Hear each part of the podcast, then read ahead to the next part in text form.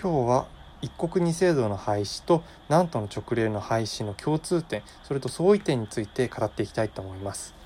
今回これを語りたいと思った理由なんですけれども、まず香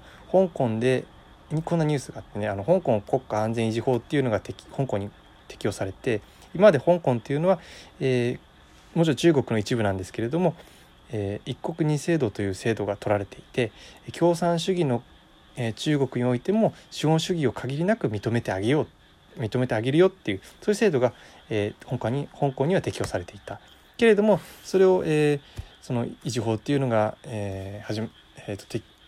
立したことによって、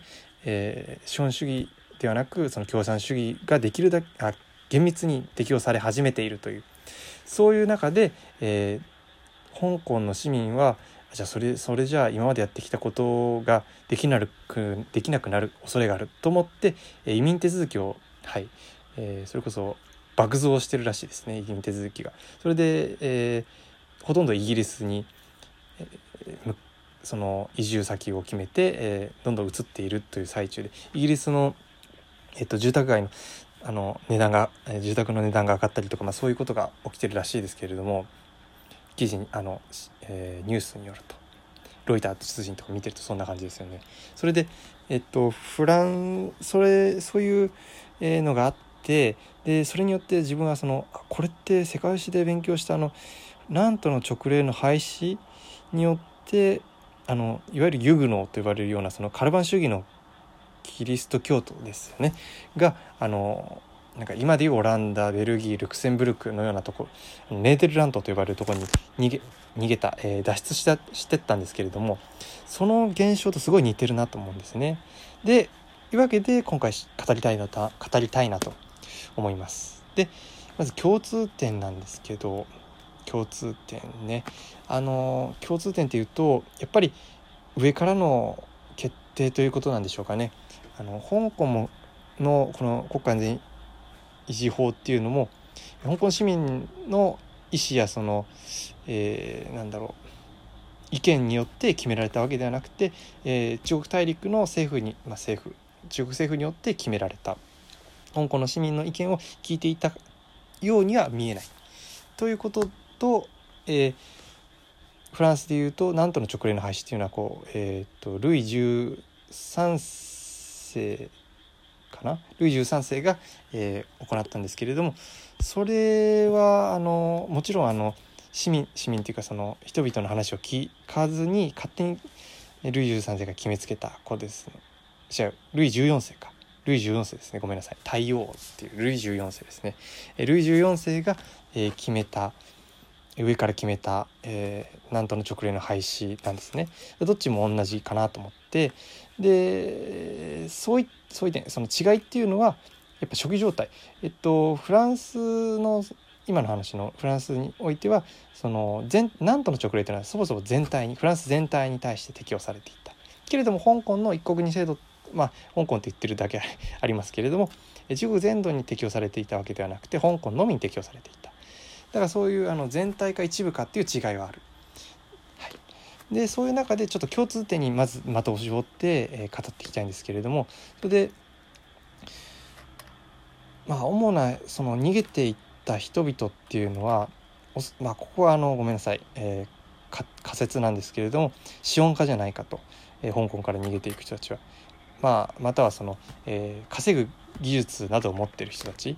土地に縛られているような人ではない人たち、例えば農家は香港から脱出する必要があるかっていうと、特にそんな必要はない、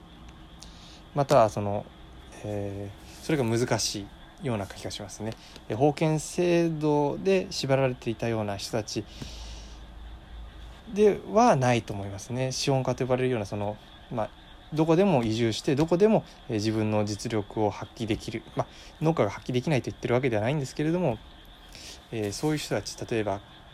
株式とか投資家とか、またはでも証券会社とかそういう感じかな、そういう人たちが、移住しやすいのではないかなと思うんですね。そもそも引っ越しをすることに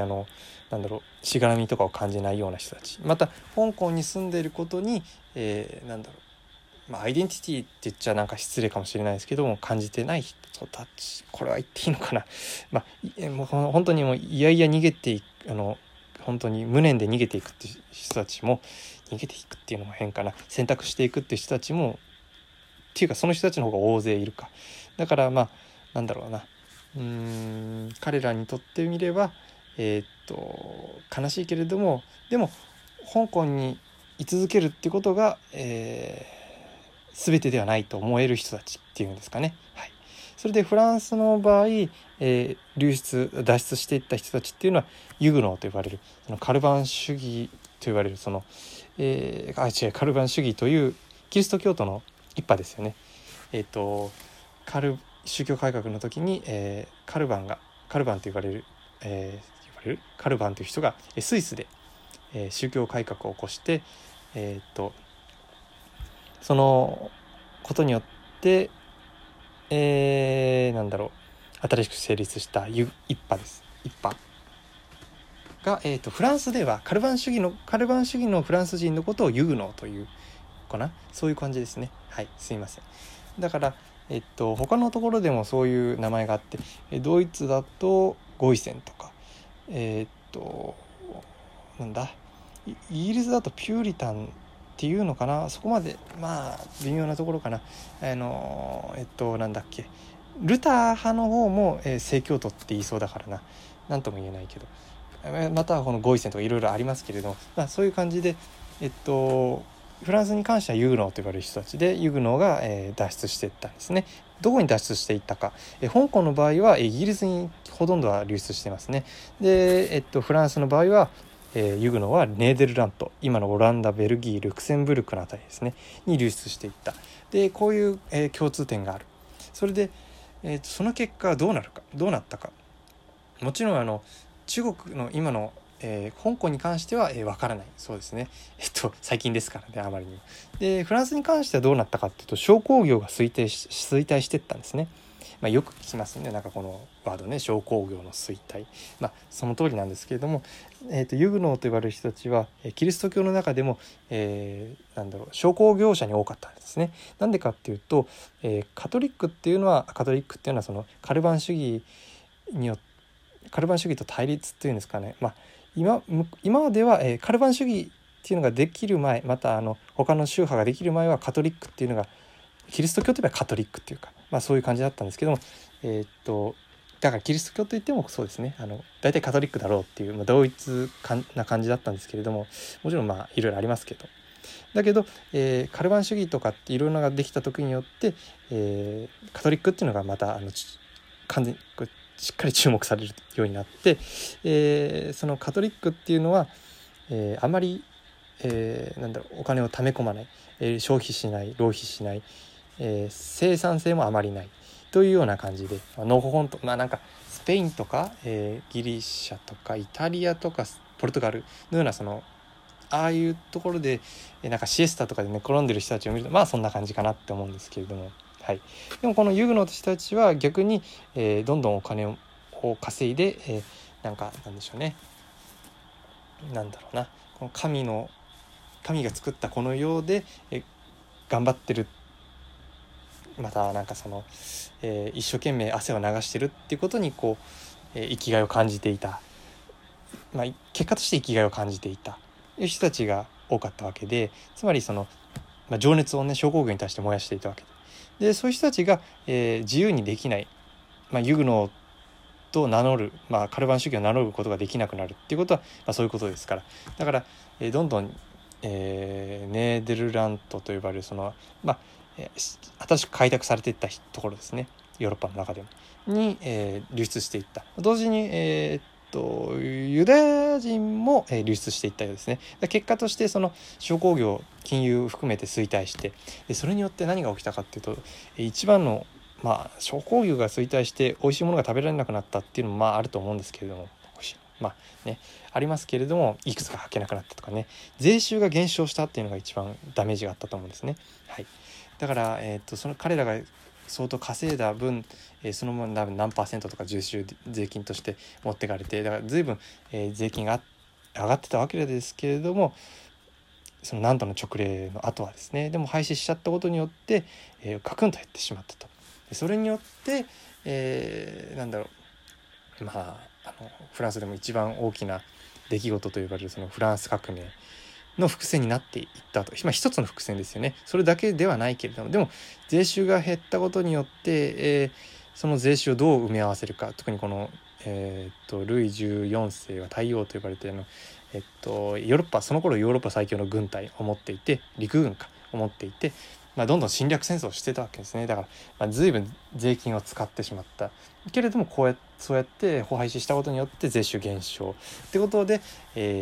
じゃあ税金を増やすかね、戦争しまくってますからね、税収を増やすかってなった時にその頃の、上の身分には取らずに下の身分から取ろうとして、結果的に反発を招いたフランス革命の一つの伏線になってしまったということですね。はい、だからといって、ここは問題なんですよね。中国で、革命というのも変だけれども、起きるのか、またそういうその、中国の税収が減少するのかっていうと、そんなことはないと思うんですね、自分は。なぜなら中国の一部ですから、香港は中国全体から見ると あまりにも、規模は小さすぎる。だから、全体と見しては変わらないから、意味がないとは言い切らないけれども、香港のその産業の空洞化産業、第3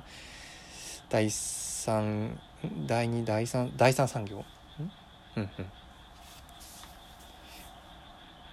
三次産業か、三次産業の空洞化は、中国大陸からの移住で埋め合わせることができるんじゃないかなって思うんですね。その酷な言い方ですよね。香港に住んでる人って、すいません、ここで一回切りたいと思います。まだ語ってないことがあるので、語りたいと思います。はい。